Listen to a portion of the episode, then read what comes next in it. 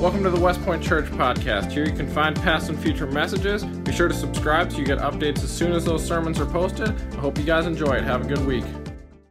So, tell me what happened. I was there. They crucified him. I can show you where they buried him.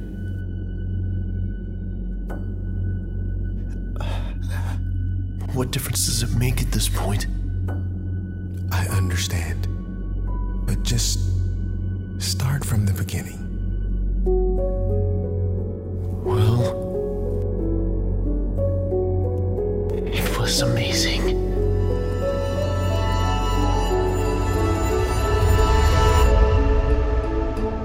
A few years back, a guy shows up making all kinds of crazy claims. He spent most of his time at the river. That's where I would go to listen. Then one afternoon, he just stops. Mid-sentence points and says, "Look." So we all looked. "Look," he said, "the Lamb of God." Just what we all needed, right? A lamb. That's the first time I saw him. The lamb that is Jesus. You were with Jesus as well. I was, for 3 years, right up until, well, yesterday. It was amazing. He was amazing. And the crowds, I've never seen so many people in one place. And it was everywhere. Everywhere we went, more crowds. They came to listen. They came to watch. Some came to criticize. Others to be healed. And he touched untouchable people, and they were healed. I'm not sure I understand. He was healing people, but you seem offended. He told a man his sins were forgiven. People are so naive. Only God can forgive sin. His followers made mockery of the law, and he never lifted a finger to stop them. He would defend them. He would defend them and criticize us. Us! And it was everywhere. Everywhere we went, more crowds. They came to listen. They came to watch. Some came to criticize. Others to be healed. And he touched untouchable people, and they were healed. I'm not sure I understand. He was healing people, but you seem offended. He told a man his sins were forgiven. People are so naive. Only God can forgive sin. His followers made mockery of the law, and he never lifted a finger to stop them. He would defend them. He would defend them and criticize us. Us! I was there the day he claimed to be greater than the temple. Then the rumors started. Rumors that he would actually destroy the temple. And the ignorant peasants he surrounded himself with believed him. Worse than peasants. Sinners. Tax gatherers. Women. He told me about me. The part of me that shames me. But I didn't feel shame that afternoon. Before that day, I can't remember when I haven't felt shame. But that day I felt alive. They knew we were coming. Now, by that time, they knew every move we made. We didn't know who to trust. But that didn't concern him. So, off we went into the jaws of the lion, Jerusalem. And the whole world was waiting for us. They lined the streets. The sound of their shouts was deafening. And I'll admit, it went to our heads. But not him. He seemed preoccupied. I would say worried, but I'm not sure that he ever worried. And then things got strange. He made Passover all about him. You know, he said the bread was his body and the wine was his blood. You know, we were used to that kind of thing, but this seemed more unusual than normal, even for him. Then he announced a new covenant. We had no idea what that meant. And then he gave us a new command. And we certainly didn't need any more of those. So, what was the problem? The problem? Jesus was the problem. The crowds loved him. The crowds flocked to him. And the crowds not only believed him, they were beginning to believe in him. That was a problem. So, we took care of it. You mean you killed him? No, Rome killed him. Lucky for us, it was one of his own that led us to him. And once we had him, well, all the other peasants scattered, as we suspected they would. But let's be clear, we did not kill him. Jesus of Nazareth, King of the Jews. I should have made him their king. I saw more courage, more integrity in those eyes than in the eyes of any of their high priests. They were jealous. Ask my wife. I tried to save him. But as soon as I mentioned king, we have no king but Caesar, they chanted. And in that moment, I realized I had no choice. And then I crucified their king. But for the record, they are responsible, not me.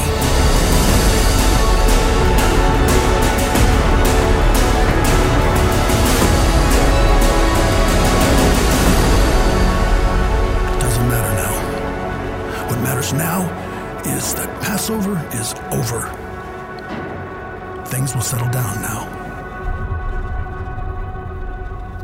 So, what do you do now? We hide. We wait. Didn't he say he'd be back? Yeah, he said a lot of things. More than you have room to write. So, do you think he'll be back? Back? I don't know. I don't think so.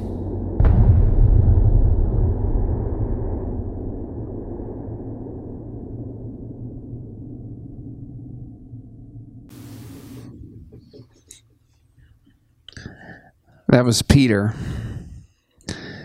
He had a rough night the night that Jesus died. Jesus actually told Peter that he would deny him 3 times, and he did. When the soldiers came to Jesus, Peter, his initial response was, "I'm going to fight." And he grabbed a sword, and he cut off someone's ear, and then Jesus actually rebuked Peter. He took the man's ear, he healed him. So Peter was unsure what he was supposed to do next, and going through this process, Jesus was arrested, and that fear began to set in inside of him. And he was scared for his life. He was worried about his future. And when he was asked, "Aren't you with that Jesus guy?" he said, "No, I don't know him." 3 times he denied Christ. He left him. You know, we all have times in our life when we've failed, when we've fallen short of what the expectation is for us. I remember in high school, I ran track in high school, and I was running the 1,600 meter, which is about a mile. And that was my race. And I went to a small Christian school. And so there were just a group of us Christian schools that were at this meet. It was a small meet. And I remember knowing that it was kind of between me and one other guy. One of us were going to win this race. And his name was Leif, like the Viking, okay? Like already at a disadvantage. And I remember coming out, I'm like, I'm going to just set the pace really hard at the beginning, get a lead, get ahead, and try to just discourage this guy, and hopefully he'll just fall off the pace. And so I started out in my first lap, my first 400 meters, I was really strong. My second 400 meters, I was even stronger, and I had opened up this pretty large lead, probably 150 meters on the closest competitor, and did my third lap, and he was gaining a little bit, but I felt like I had enough that I could hold him off until the end of that race. And I remember coming around the corner to the straightaway to finish that race, and all of a sudden, he was right on my tail. And I'm like, I'll just give one last kick and hopefully be able to finish him off. And I kicked and pulled ahead a little bit, and he kind of stayed with me. And as we're coming down about the last 25 meters or so, he just blew past me like I was standing still. And I remember crossing that finish line, running the best race I'd ever run in my entire life, and feeling absolutely devastated because I felt like I had let my team down, I had let myself down. I was pretty crushed. I was pretty disappointed in that moment. And to get beat by Leif, I tell you what, that was even worse. And now, maybe there's a time in your life when you've let somebody down. Maybe it was a coach, maybe it was a friend, maybe it was your spouse, maybe your parents. You know, we've all had those moments where we've fallen short of our own expectations, and I'm sure that in this moment, Peter felt devastated because he had failed Jesus. And in some ways, maybe even the thought of him coming back from the dead was actually scary to him, because how would he respond? How would he react? How would he be received by Jesus, since he had failed him so spectacularly? You know, fortunately for us, the story of Jesus Christ is all about redemption. It's all about redemption. Our hope is in that story, especially the death and resurrection of Jesus Christ. And I want us to take a look at the moment where Jesus died on the cross, and we're going to look at Luke's account where he was hanging on that cross. And I want us to look there first before we remember what happened on Easter Sunday, because even before Jesus rose from the dead, redemption had already begun. And that is why we celebrate today. Luke chapter 23, and we're going to start at verse 32, and it'll be on the screen if you want to follow along there, or if you don't have a Bible this morning, you can grab one of the ones in the seat pockets in front of you. If you don't own a Bible, we'd love for you to just take that. It's our gift for you this morning. But Luke chapter 23, verse 32. It says, "Two others who were criminals were led away to be put to death with him. And when they came to the place that is called the Skull, they crucified him. And the criminals, one on his right and one on his left." And Jesus said, and this verse to me truly shows the heart of Jesus Christ, what he's all about. Because even as he's hanging on the cross and being murdered for just being who he is, he's saying these words. Jesus said, "Father, forgive them, for they know not what they do." And they cast lots to divide his garments.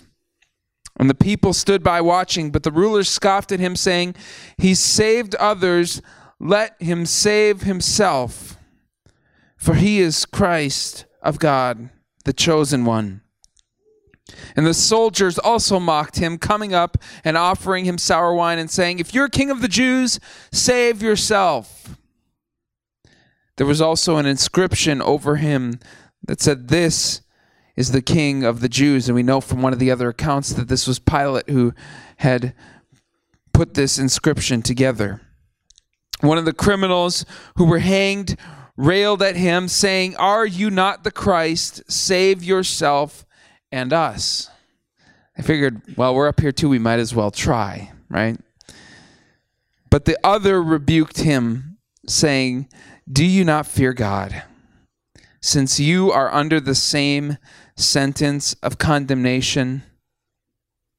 And we indeed justly, for we are receiving the due reward for our deeds, but this man has done nothing wrong." And he said, "Jesus, remember me when you come into your kingdom." Jesus said to him, "Truly I say to you, today you will be with me in paradise." Redemption. It was now about the 6th hour, and there was darkness over the whole land until the 9th hour, when the sun's light failed and the curtain of the temple was torn in two. Then Jesus, calling out in a loud voice, said, "Father, into your hands I commit my spirit." And having said this, he breathed his last. And when the centurion saw what had taken place, one of the same soldiers that was mocking Jesus just a few minutes ago praised God, saying, "Certainly this man was innocent." And I ask you a question: are you living your life in a way that ultimately causes people to acknowledge God, to acknowledge the King of Kings? Verse 48, "And the crowds had assembled for this spectacle. When they saw what had taken place, they returned home beating their breasts. And all his acquaintances and the women who had followed him from Galilee stood at a distance watching these things." I want to share with you 3 things about redemption this morning. And I want to look at 3 different stories. 2 of them are right in this passage, and the other has to do with Peter, who had already failed Jesus. The first is the criminals that were hanging on the cross beside Jesus. One was mocking him, and the other was repentant. And one of the things that I want us to understand about the redemption of God is that it is immediate. The moment you surrender your heart to Christ, the moment you place your faith in him, the moment you acknowledge your inability to save yourself and put your trust and faith in Jesus Christ, you are saved. This man hanging on the cross next to Jesus, being executed for a horrible crime, in one moment turned his attention and his faith to Jesus. He didn't have an opportunity to fix his life. He didn't have an opportunity to get things right. And sometimes we think that way. We're like, okay, I know God can save me, so now I just got to go turn some things around in my life, get some things right, fix some things, and then I can be accepted by God. But the beauty of the gospel of Jesus Christ is that because of what Jesus has done for us, the moment we repent, he welcomes us in with open arms. And Jesus said to this man, "Today you will be with me in paradise." How incredible is that? But not only is Jesus' redemption immediate, but it is unreasonable. It is unreasonable. This Roman centurion that in this story, that when Jesus died, he's praising God. I mean, how incredible of a story is that? In just mere moments to turn from mocking Jesus and abusing him and actually nailing his wrists and his feet to a cross, in one moment was transformed because of the power of Jesus Christ. His redemption for this man was absolutely unreasonable. You know, in the same way, you and I, because of our sin, because of our failures, because of our shortcomings, it's like we have driven those nails into Jesus' wrists. It's our sin that he died for. So it's our sin that nailed him to the cross. But even in our failure and our shortcoming and our hardness of heart, Jesus has died for us. To us, that sounds completely unreasonable. It doesn't make sense. But that is how great and incredible his love is. It's immediate, it's unreasonable, and it's unlimited. The story of Peter tells us how unlimited it is. Peter made a lot of mistakes in his time with Jesus. He said some dumb things, but certainly his greatest failure was the moment where he denied Christ at the time of his crucifixion. And it says, as we look at the continued account of the Easter story, and Jesus was laid in this tomb, and after 3 days, it says that some women came to his tomb, and they found that it was empty. So the first thing that they did is they ran back and told his disciples. It says that Peter and John took off, and John made sure to note that he got there first because he was faster. He was like that track runner that beat me, right? And Peter got there a little bit later and just ran into the tomb. John had the dignity to stop outside, but Peter had to see for himself. He had to know in that moment. He had to know if his hope was alive. And sure enough, that tomb was empty. And a while later, Jesus appeared to Peter. But I want us to jump ahead even a little bit further, because as incredible as the resurrection story is, the restoration of Peter paints a picture of why it's so important for us as believers. If you want to turn with me to John chapter 21, this is the moment where Jesus restores Peter. We're going to start at verse 17, and just prior to this verse, Jesus had asked Peter a simple question twice already. He said, Simon, which was Peter's old name, do you love me? Do you love me? And Peter responded, of course I love you, Lord. Well, do you love me? Yes, I love you, Lord. Here's what it says in verse 17. He said to him the third time, Simon, son of John, do you love me? Peter was grieved because he had said it to him the third time. I'm sure in that moment, Peter was thinking about all of the things, all of the reasons that Jesus had for rejecting him. All of the times that he'd failed him, and specifically those times that he denied him. Right before Jesus gave his life. Peter responded for the third time, Lord, you know everything, and you know that I love you. Jesus said to him, feed my sheep. Truly I say to you, when you were young, you used to dress yourself and walk wherever you wanted. When you are old, you will stretch out your hands, and another will dress you and carry you to where you do not want to go. You might be sitting here and thinking, well, what does that mean? Well, fortunately, John explains it for us. He said, this he said to show what kind of death he was to face and glorify God. And after saying this, he said to him, follow me. Jesus said to Peter, you failed me that night where I died, but I'm still going to use you. And ultimately a day will come when you won't fail me, when you will choose to believe, when you will choose to stand for what you believe, and ultimately you will die just as I did, with your arms stretched out on a cross, because your faith is that important. And you won't fail again. That is the redemption and the restoration that comes through knowing Jesus Christ.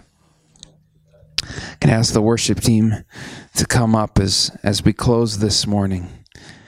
And I want to share this verse from you in Ephesians chapter 1, verse 7 and 8. It says this: in him we have redemption through his blood, the forgiveness of our trespasses, according to the riches of his grace, which he lavished upon us in all wisdom and insight. Because of what Jesus did on the cross and because of his resurrection, now we can experience the redemption of Jesus Christ for ourselves. There were some people in this story that never experienced that redemption that Jesus offered. Pilate, who I mentioned earlier, who sentenced Jesus to death, he knew in his heart what he was doing was wrong. He knew that Jesus was the King of the Jews. That's why he had that inscribed on that plaque. But he did it anyway for political reasons. He ended up in exile over a power struggle and eventually killed himself. One of the criminals repented and placed his faith in Jesus, but the other one died, rejecting the hope that was just a few feet away from him.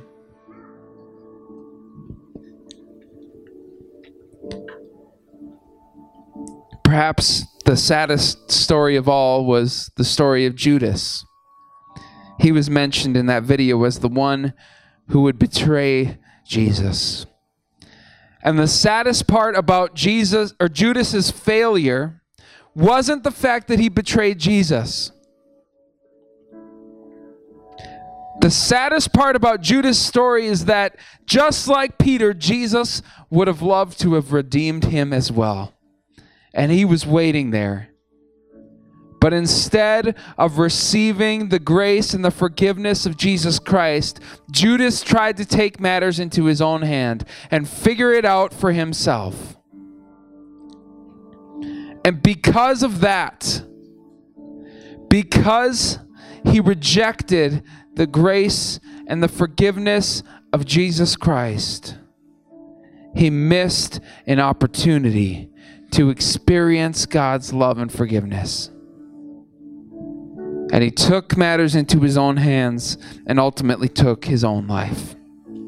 Instead of receiving Jesus' payment for his sins, he tried to redeem himself and pay for them himself.